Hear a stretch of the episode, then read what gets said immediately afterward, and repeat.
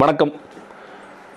நேற்று வந்து சிக்கிம் கதையை பேசணும் இன்றைக்கி எதிர்பாராத விதமாக இன்னும் பிளானெல்லாம் கிடையாது. திடீர்னு பாண்டிச்சேரி கதையை பேச வேண்டிய ஒரு சூழல் ஆயிடுச்சு.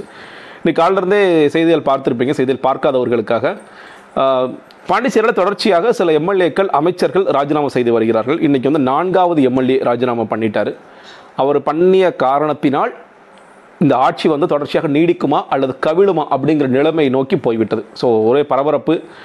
நாராயணசாமி தலைமையில் இருக்கிற எம்எல்ஏக்கெல்லாம் முதல்ல ஒரு கூட்டம் போட்டாங்க. கூட்டம் போட்டு பேசினாங்க. தான் இது இங்கே போட்டிருக்கோம். அடுத்ததாக திடீர்னு ஒரு அமைச்சர் இவர் வந்து கந்தசாமி என்ன சொன்னார்? முதல்வருடன் கூட்டம் ஆலோசனை பண்ணுறோம் பேச மொத்த அமைச்சரவையும் ராஜினாமா பண்ணலாம் மேபி அவங்க நாளைக்கு நாளைக்கு ஒவ்வொருத்தராக பிஜேபி பல இடங்களில் தூக்குற மாதிரி ஒவ்வொரு எம்எல்ஏவாக தூக்குறதுக்கு பதிலாக நம்மளே மொத்தமாக கழிச்சிட்டு போயிடலாமா அப்படிங்கிற ஒரு முடிவு கூட வந்துட்டோம்னு சொல்லி சொன்னார். அதற்கு பிறகு அடுத்த பரபரப்பாக என்ன நடந்துச்சுன்னா முதலமைச்சர் நாராயணசாமி வரும்பொழுது எங்களுக்கு இன்னும் பெரும்பான்மை இருக்குது பதினாலு பேர் இருக்கும். அந்த கணக்கில் நான் வரேன் பெரும்பான்மை இருக்குது அதனால் நாங்கள் ராஜினாமா செய்ய வேண்டிய அவசியம் இல்லை அப்படின்னு சொல்லி ஒரு ட்விஸ்ட்டு முடிச்சாரு அப்படின்னு நம்ம பார்க்குற நேரத்தில் புதிய ட்விஸ்ட்டாக இன்னும் ஒரு இன்னும் கொஞ்சம் ஒரு இருபது நிமிஷத்துக்கு முன்னாடி வந்த கடைசி செய்தி ஆளுநர் கிரண்பேடி அவர்கள் வந்து மறுபடியும் திரும்ப அழைக்கப்பட்டார். நீக்கப்பட்டாருங்கிறது சரியான தெரியல. அழைக்கப்பட்டார். தெலுங்கானா மாநிலத்தில் வந்து நம்மளுடைய சம தமிழ் சவுந்தரராஜன் இனிமேல் புதுச்சேரியும் சேர்த்து கவனிப்பார் அப்படிங்கிற செய்தி வந்திருக்கு. உடனே பாண்டிச்சேரியில் இருக்கிற பல பேர் வந்து ரொம்ப குஷியாகி பாருங்க நாங்கள் செய்த போராட்டத்திற்கு கிடைத்த வெற்றி. இன்னும் சொல்லப்போனால் நாராயணசாமி அவர்கள் கூட காலம் தாழ்த்தி நடந்தாலும் இது எங்களுக்கு கிடைத்த வெற்றி மக்களுக்கு கிடைத்த வெற்றி சொல்லி சொல்லிட்டு இருக்காரு. ஆனால் பாஜகவோட ட்விஸ்ட் பற்றி நமக்கு தெரியாது. இது எதற்காகன்னு இப்போ சில பேர்லாம் பேசும்போது ஒருவேளை கிரண்பேடியை சிஎம் கேண்டிடேட்டாக இறக்குறதுனால இப்போக்கி நீங்கள் ஆளுநராக தேவையில்லை தேவையில்லைம்மா. இன்னொரு அடுத்த மாதம் உங்களை சிஎம் கேண்டிடேட்டாக இறக்கலாம். அப்படிங்கிறதா இருக்கலாம். இல்லை அவங்களுக்கு ஒரு டாஸ்க் கொடுத்தோம் எப்படியாவது காங்கிரஸை காலி பண்ணுங்கன்ட்டு. ரொம்ப டைம் எடுத்துக்கிட்டீங்க. டைம் எடுத்தால் கூட இன்றைக்கி ஓரளவுக்கு காங்கிரஸ் காலியாகிற நிலைமை நோக்கி வந்துருச்சு. அதற்கு உங்கள் வேலை முடிஞ்சிருச்சு நீங்கள் வாங்க அப்படின்னு சொன்னாங்களா? இல்லை புதிய ஆளுநர் கொஞ்ச நாளைக்கு வந்து பிரசிடென்ட் ரூல் வரப்போகுது. இல்லை வந்து ஆளுநர் தான் வந்து நிர்வகிக்க போகிறாரு அப்போ அதற்கு கிரண்பேடியை விட ச- தமிழ் சுதந்திரம் சரியாக இருப்பார் போகிறான்னு தெரியல. ஏதோ ஒரு ட்விஸ்ட் நிச்சயமாக இருக்கும். இவங்கெல்லாம் அது நினச்சி சந்தோஷப்படுற அளவுக்கு பாரதிய ஜனதா கட்சி போவாங்க அப்படின்னு இவங்க நினைக்கிறதே வந்து எனக்கு ரொம்ப ஆச்சரியமா இருக்கு. ஓகே அதெல்லாம் விட்டுலாம் ஸோ இன்றைக்கி எதற்காக இந்த ஆட்சி கவிழ்கிற நிலைமை ஏன் ஏற்பட்டது? அந்த நான்கு எம்எல்ஏக்கள் யார்? என்ன நடந்துச்சு? அப்படின்னு பார்க்கும் பொழுது இந்த எம்எல்ஏக்கள் போட்டெல்லாம் போட்டிருக்கேன் இதெல்லாம் நம்ம கொஞ்சம் விரிவாக பேச வேண்டியது அரசியல் மொத்தமாக தமிழ் அரசியல் மட்டுமல்ல தொ- தொடர்ச்சியாக அரசியல் சூழலை எப்படி இருக்கிறது என்று பேசுவதற்காக இது நம்ம பார்க்க வேண்டியதாக இருக்கிறது. முதல் முதல்ல வந்து இவர் தான் தனவேலு. இவர் பேர் தனவேலு. இவர் வந்து எம்எல்ஏவாக இருந்தார். காங்கிரஸ் எம்எல்ஏ இருந்தார். போன வருஷம் ரெண்டாயிரத்தி இருபதில் என்ன பண்ணார்? அவர் வந்து ஒரு ஆன்டி பார்ட்டி ஆக்டிவிட்டீஸில் ஈடுபட ஆரம்பிச்சார். அவர் கிரண்பேடி சந்திச்சு காங்கிரஸ் அரசாங்கத்தையே வந்து தூக்குங்க. அவங்க வந்து சரியாக செயல்படுறது இல்லை அப்படின்னு சொல்லிட்டு நிறைய ஆன்டி பார்ட்டி ஆக்டிவிட்டீஸில் ஈடுபட்ட உடனே சபாநாயகர் வந்து இங்கே எப்படி நம்மளோட பதினஞ்சு எம்எல்ஏக்கள் எடப்பாடி பழனிசாமி அவர்கள் தூக்குன்னு சொல்லிட்டு போய் போனதற்கு சபாநாயகர் வந்து எப்படி இதெல்லாம் விளக்கம்லாம் கேட்டாரோ அதே மாதிரி இவருக்கும் விளக்கம் கேட்கப்பட்டது. ஸோ ஆப்வியஸ்லி கோர்ட்டுக்கு போனார். ரெண்டு மூணு தடவை வாய்ப்பெல்லாம் வழங்கப்பட்டது. அவர் கடைசியாக இதுவுமே டைம் கொடுங்க டைம் கொடுங்க கோவிட் கோவிட் சொல்லிட்டு இருந்தார். ஒரு சமயத்தில் சபாநாயகர் என்ன பண்ணார்? போயா நீ வந்து கட்சியோட தூக்கிடணும்னு சொல்லி அவரோட எம்எல்ஏ பதவி பறிக்கப்பட்டது. ஸோ அதற்கு முன்னாடி என்னன்னு கேட்டிங்கன்னா பாண்டிச்சேரியில் மொத்தம் முப்பது எம்எல்ஏ எம்எல்ஏக்கள் முப்பது எம்எல்ஏக்களை வென்ற பொழுது மொத்தம் பதினஞ்சு பதினஞ்சு பேர் காங்கிரஸில் ஜெயிச்சாங்க மூன்று பேர் வந்து திமுக எம்எல்ஏ ஒரு சுயேட்சை எம்எல்ஏ. இவங்க எல்லாரும் சேர்த்து மொத்தம் பத்தொன்பது பேரோட தான் அங்கே வந்து ஒரு பெரும்பான்மை ஆட்சியை காங்கிரஸ் அரசாங்கம் ஆண்டு வந்தது. முதலமைச்சராக இருந்த நாராயணசாமி முதல்ல தேர்தலில் வெளில நம்ம எல்லாருக்குமே தெரியும். அவர் வந்து முதல்ல முதலமைச்சர் ஆகிட்டு அதற்கு பிறகு ஒரு ஆறு மாதம் கழித்து ஒருத்தர் ரிசைன் பண்ணதுக்கு பிறகு இவர் முதலமைச்சர் இவர் வந்து எம்எல்ஏ ஆனார் அப்படிங்கிறது ஒரு வரலாறு பத்தொன்பது பேர். ஸோ ஆப்போசிட் சைடில் என்ஆர் காங்கிரஸில் ஒரு ஏழு பேர் அதிமுக ஒரு நாலு பேர். இதில் நடுவில் என்ன பண்ணாங்கன்னா பாஜக வந்து ஒரு நியமன எம்எல்ஏ அப்படிங்கிற ஒரு கான்செப்ட் இருக்குது அந்த நியமன எம்எல்ஏ கான்செப்ட் படி ஒரு மூன்று பேர் பாஜக சொந்தக்காரங்களை கொண்டு வந்து போட்டாங்க. அது கூட சர்ச்சையானது கோர்ட்டுக்கெல்லாம் போணுச்சு. கோர்ட்டுக்கு போய் நியமன எம்எல்ஏக்கள் அது செல்லுபடி ஆகுமா ஆகாதான்னு சொல்லி கடைசியாக செல்லுபடி ஆகும் சொல்லிட்டு ஸோ முப்பது ப்ளஸ் மூணு முப்பத்தி மூன்று எம்எல்ஏக்கள் பாரதிய பாண்டிச்சேரி சட்டமன்றத்தில் இருக்கிறார்கள் என்பதுதான் இது. ஸோ அந்த முப்பத்தி மூணில் தனவேலு வந்து காலி பண்ணுறாங்க ஸோ முப்பத்தி ரெண்டு ஆகுது. ஸோ ஓகேயா அடுத்ததாக என்னென்னா திரு நமச்சிவாயம். அவர் வந்து ஒரு மினிஸ்டராக இருந்தவர் இந்த நமச்சிவாயம் அவர்கள். அவர் வந்து இன்னும் சொல்லப்போனால் நான் அந்த நாராயணசாமி சொன்னேன் இல்லையா அவர் வந்து ஃபஸ்ட் முதலமைச்சர் ஆகிற மாதிரி இல்லை அப்புறம் தான் முதலமைச்சர் அவர் ஆக்குறாங்க காங்கிரஸ்னு சொல்லும்பொழுது நமச்சிவாயம் கூட ஒரு முதலமைச்சர் ரேஸில் இருந்தவர் தான். ஸோ அதனால் கொஞ்சம் அதிருப்தி இருந்ததுன்னு பல தடவை பல தரம் சொல்லப்பட்டது. அதற்கு பிறகு நமச்சிவாயம் வந்து தொடர்ச்சியாக சில அதிருப்தி கருத்துக்கள்லாம் தெரிவிச்சுட்டு வந்தே இருந்தார். போன வருஷம் போன பல ரெண்டு வாரங்களுக்கு முன்னாடி தான் பல அதிருப்தி கருத்துக்கள்லாம் தெரிவிச்சுட்டே இருந்தார்.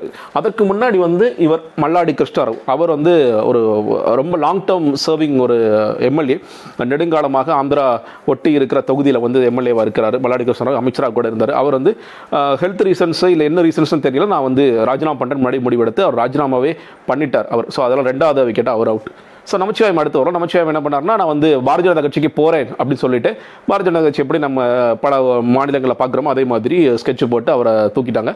அவர் தூக்குனதுக்கப்புறம் அவர் அமைச்சர் பதவி எம்எல்ஏ பதவி எல்லாம் போயிடுச்சு அவர் வெளியே போகிறாரு அவர் போகும்பொழுது நம்ம மட்டும் தனியாக போனால் எப்படி சொல்லிட்டு தீபாயந்தன் அப்படிங்கிற எம்எல்ஏவும் சேர்த்து கூட்டிகிட்டு போயிட்டார். ஸோ அதனால் ஒன்று ரெண்டு மூணு நாலு நாலு பேர் இப்போது காலியாயிட்டாங்க. அதற்கு பிறகு இப்போ புது ட்விஸ்டாக ஸோ அதனால் என்ன ஆச்சுன்னா ஒவ்வொன்றா குறைஞ்சு குறைஞ்சு குறைஞ்சு அந்த பத்தொன்பதுங்கிறது என்ன ஆயிடுச்சு பதினஞ்சாக மாறிடுச்சு. ஸோ கா காங்கிரஸ் திமுகவோட பெரும்பான்மைங்கிறது பத்தொன்பதுலேருந்து பதினைந்தாக மாறிவிட்டது. இன்னைக்கு புதிய ட்விஸ்ட்டாக வந்து இந்த ஜான்குமார் ஜான்குமார் எம்எல்ஏ வந்து ஜான்குமாரோட பேரை கேள்விப்பட்டிருப்பீங்க இதேன்னு நான் சொல்கிறேன் நான் முன்னாடி சொன்னேன் இல்லையா? நாராயணசாமி வந்து முதல்ல முதலமைச்சராக இல்லை முதலமைச்சர் வேட்பாளராக அவர் இல்லை. அப்புறம் பெரும்பான்மை வந்தவுடன் முதலமைச்சர் வேட்பாளர் ஆகுதாரு அதற்கு பிறகு யாராவது ஒருத்தர் அரசு ஆறு மாதத்துக்குள்ளே எம்எல்ஏ ஆனால் தான் முதலமைச்சராக தொடர முடியும். ஆறு மாதத்துக்குள்ளே யாராவது எம்எல்ஏ பதவி ராஜினாமா பண்ணணும்னு சொல்லும் பொழுது காங்கிரஸ் இருந்த பல பேருக்கு அதிருப்தி. நாராயணசாமி எங்க இருந்தோ திடீர்னு வந்து முதலமைச்சர் ஆயிட்டார், நாங்களும் பண்ண முடியாதுன்னு சொல்லும் பொழுது அப்பொழுது வந்து ஜான்குமார் அவர்கள் தான் தன்னுடைய பதவியை ராஜினாமா செய்து எம்எல்ஏ பதவி ராஜினாமா பண்ணி நெல்லித்தொப்பு தொகுதியில் ஐயா நீங்கள் நில்லுங்க ஐயா அப்படின்னு சொன்னார் அப்படிங்கிறதா வரலாறு. இப்போ அதே ஜான்குமார் தான் இன்னைக்கு எம்எல்ஏ பதவியை ராஜினாமா பண்ணிட்டு பாஜக பக்கம் போகிறார் அப்படிங்கிறதா இன்றைய செய்தி இன்றைய பிரதானமான செய்தி. ஸோ வந்து பத்தொன்பதுங்கிறது அஞ்சு போய் பதினாலாயிருச்சு அந்த பக்கம் ஆப்போசைடும் பதினாலு இருக்குது ஸோ பதினாலு பதினாலு மொத்தம் இருபத்தெட்டு பேர் தான் இன்றைக்கி இருக்கிறாங்க. முப்பத்தி ரெண்டு முப்பத்தி மூணு அஞ்சு பதினாலு இருபத்தெட்டாயிடுச்சு ஸோ பதினாலு பதினாலு. ஒருவேளை பெரும்பான்மையாக ப்ரூவ் பண்ண முடியும் இல்லை வந்து நீங்கள் அப்படின்னு சொல்லி சொன்னாங்கன்னா என்ன ஆகும் தெரியல நமக்கு. ஏன்னா முன்னாடி சொன்ன மாதிரி நாளைக்கு பல குளறுபடிகள் ஏதாவது நடக்கலாம். பதினாலு பதினாலு இருக்கிறனால இப்போ ஆட்சியை கவிழ்ப்பதற்காக ஏதாவது நடவடிக்கை எடுக்க போகிறாங்களா இல்லை தேர்தல் வரப்போத போகிறோம் போயிட்டு வந்து சொல்லி சொல்ல போகிறாங்களா இல்லை ஆளுநர் ஆட்சியை உருவாக்குறதுக்கு பண்ண போகிறாங்களான்னு தொடர்ச்சியாக புதுச்சேரி வந்து பெரிய பேசு பொருளாக பரபரப்பான ஒரு சூழலாக இருக்க போயிருது அப்படிங்கிறத பார்க்க போயிடும் இப்போ ஜான்குமார் கதைக்கு வரும். ஜான்குமார் வந்து பார்த்தீங்க அப்படின்னா அவருடைய கதை என்னென்னா ரெண்டாயிரத்தி பதினைந்து ஆண்டுகளுக்கு முன்னாடி அவர் அவர் பஸ் ஸ்டாண்டில் நின்று லாட்ரி டிக்கெட் விற்கிற ஒரு நபர். அதற்கு பிறகு என்ன பண்ணுறாருன்னா கொஞ்சம் கொஞ்சமாக லாட்ரி டிக்கெட் விற்று விற்று ஒரே பாட்டில் பெரிய ஆளர் மாதிரி லாட்ரி ஏஜென்சி ஆரம்பிக்கிறாரு. லாட்ரி ஏஜென்சியிலேருந்து ரியல் எஸ்டேட் ஏஜென்ட்டாக மாறுறாரு.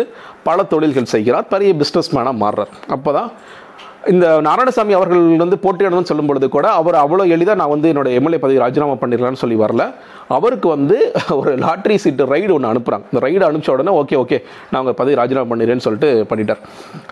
அவரோட ஜான்குமாரோட தொகுதியில் ஜெயிச்சதே பார்த்தீங்கன்னா அப்படின்னு கேட்டிங்கன்னா அவருடைய தொகுதி மக்களுக்கு வந்து நடமாடும் ரேஷன் கடைகள் தவா தவா ஃப்ரீயாக கொடுக்குறது. அப்புறம் வந்து ஒவ்வொருத்தருக்கும் ஒரு செல்ஃபோன் கொடுக்குறேன்னு சொல்லிட்டு ஒரு நாளில் சென்னை துறைமுகத்தில் ஒரு பெரிய கண்டெய்னர் லாரியில் செல்ஃபோன் எல்லாம் பிடிபடுது. அதே நேரத்தில் அவர் அந்த ஒரு வாக்குறுதியும் கொடுத்துருக்காரு. கிட்டத்தட்ட ரெண்டு மேட்ச் ஆகுது. அதனால தான் அவர் வீட்டுக்கு மறுபடியும் ரைடு அனுப்புறாங்க. அப்போ ரைடு அனுப்புகிறாங்க கிட்டத்தட்ட ஒரு ஒரு கோடி அறுபது லட்சம் பிடிபடுது. அப்புறம் இன்னும் ரெண்டு வாரம் கழித்து பல ஆவணங்கள்லாம் பிடிபடுது அப்படின்ட்டு தொடர்ச்சியாக அவர் மேலே ரைடு இந்த மாதிரி இருந்திருக்கு. பெரிய பிஸ்னஸ் மேன் பல விதங்களில் சம்பாரிச்சிருக்காரு. எம்எல்ஏ பல இது சம்பாரிச்சிருக்காரு அப்படிங்கிறது நம்ம பார்க்குறோம். இப்போ இந்த ரைடு தொடர்ச்சியாக வரும் காரணத்தினால ரெண்டாயிரத்தி இருபதுலேயே அவர் பாஜகவை சேர்ந்த சில பேரை போய் சந்தித்தார் டெல்லியில் சந்திச்சார். புதுச்சேரியோடைய குரானா அவர் பேர் அவருடைய பொறுப்பாளர் போய் சந்திக்கிறாரு சந்திச்சுட்டு வரார் அப்படிங்கிற செய்திகள் வருது. டிசம்பரில் போகிற போகிற வழியில் ஹைவேஸை சந்திக்கிறாருங்கிற செய்தியை காங்கிரஸோட மாநில தலைவரை வெளியிடுறாரு. இந்த பாருங்க அவர் வந்து போறதுக்கு ரெடியாக இருக்காரு. அவர் வந்து ஏன்னா பல ரைடுகள்லாம் வந்துட்டு இருக்கு. ஒரு வழியில் அவர் போயிடுவார் அப்படின்னு நினச்சி பயப்படுறோம். அப்படி சொல்கிற இடத்துல அப்புறம் என்ன ஆகுதுன்னு தெரியல. காங்கிரஸில் கொஞ்சம் நம்ம ஆட்சி கலைஞ்சிற போது காங்க பாண்டிச்சேரியாவது நம்ம எப்படியா ஒட்டிக்கிட்டு இருப்போம். அவரை கொஞ்சம் அடக்கி வைங்கன்னு சொல்லி சொல்கிறாங்களே தவிர கொஞ்சம் அடக்கி வைக்கிறாங்க. அதுக்கப்புறம் விடலாம் ஆனாலும் இன்னைக்கு ஜான்குமார் அவர்கள் இல்லை இல்லை நான் வந்து தொடர்ச்சியாக இங்கே இருந்தேன்னா நான் ரைடில் காலி ஆயிடுவேன் அப்படிங்கிற காரணமோ இல்லை பாஜகவோட பாசமோ இல்லை காங்கிரஸோட எதிர்ப்போ இல்லை காங்கிரஸ் வந்து தொடர்ச்சியாக இங்கே வந்து அடுத்த வாட்டி ஜெயிக்க போகிறதுக்கான வாய்ப்புகளே இல்லை. ராகுல் காந்தி நாளைக்கு வந்தால் கூட இங்கே ஜெயிப்பதற்கான வாய்ப்புகள் இல்லை. இன்னும் சொல்லப்போனால் திமுகவே கூட நமக்கு பெரிய ஆதரவு கொடுப்பாங்களா? இல்லை திமுக வேற மாதிரி ஸ்டாண்ட் எடுக்க போகிறாங்களா பல குழப்பங்கள் இருக்கு. அதனால நான் போய் விடுகிறேன் அப்படிங்கிற ஒரு முடிவு வந்த காரணத்தினால் இன்னைக்கு பாண்டிச்சேரி பாலிடிக்ஸ் வந்து கிட்டத்தட்ட ஒரு ஸ்டாண்ட் ஸ்டாண்ட் ஸ்டில் பாலிடிக்ஸ்க்கு வந்துருச்சு. இனிமேல் சட்டமன்றத்திலையும் பெருசாக எதுவும் பண்ண முடியாது. இது- தொடர்ச்சியாக குழப்பங்கள் தான் இருக்கும். தேர்தல் தேதி அறிவிக்க போதுங்கிற பார்க்குறோம் எதற்காக சொல்கிறேன் அப்படின்னு கேட்டிங்கன்னா இன்றைக்கி வந்து இப்படி தான் இன்னைக்கு வந்து முன்னாடி சொன்ன மாதிரி பாஜகவில் ஒருத்தர் சேர்ந்தானா இப்போ ரைடெல்லாம் போகுது. இனி பாஜகவில் சேர்ந்தாலும் ரைடெல்லாம் வராது. ஏன்னா அவர் வந்து எப்பொழுது பாஜகவில் போய் சேர்கிறாரோ அப்பொழுதே அந்த கங்கை நதியில் குளிச்சு வந்துருச்சு ஒரு புனிதமாக மாறுகிறார் அப்படிங்கிறத இன்றைக்கி பார்க்குறோம். இப்போ நமக்கு ரொம்ப இயல்பான ஒரு கேள்வி நமச்சிவாயத்தை கொண்டு வந்திருக்காங்க தீபாயந்தனை கொண்டு வந்திருக்காங்க ஜான்குமாரை கொண்டு வந்திருக்காங்க. இவங்களுக்கெல்லாம் பர்ச்சேசிங் கான காஸ்ட் என்ன அப்படிங்கிறது எல்லாமே தொடர்ச்சியாக விமர்சனமாக தான் இருந்திருக்கு. பாஜக ஏன்னா ஒரு ஊழலற்ற கட்சி அப்படிங்கிறதா இங்கு பலருடைய பார்வையாக இருக்கிறது. தொடர்ச்சி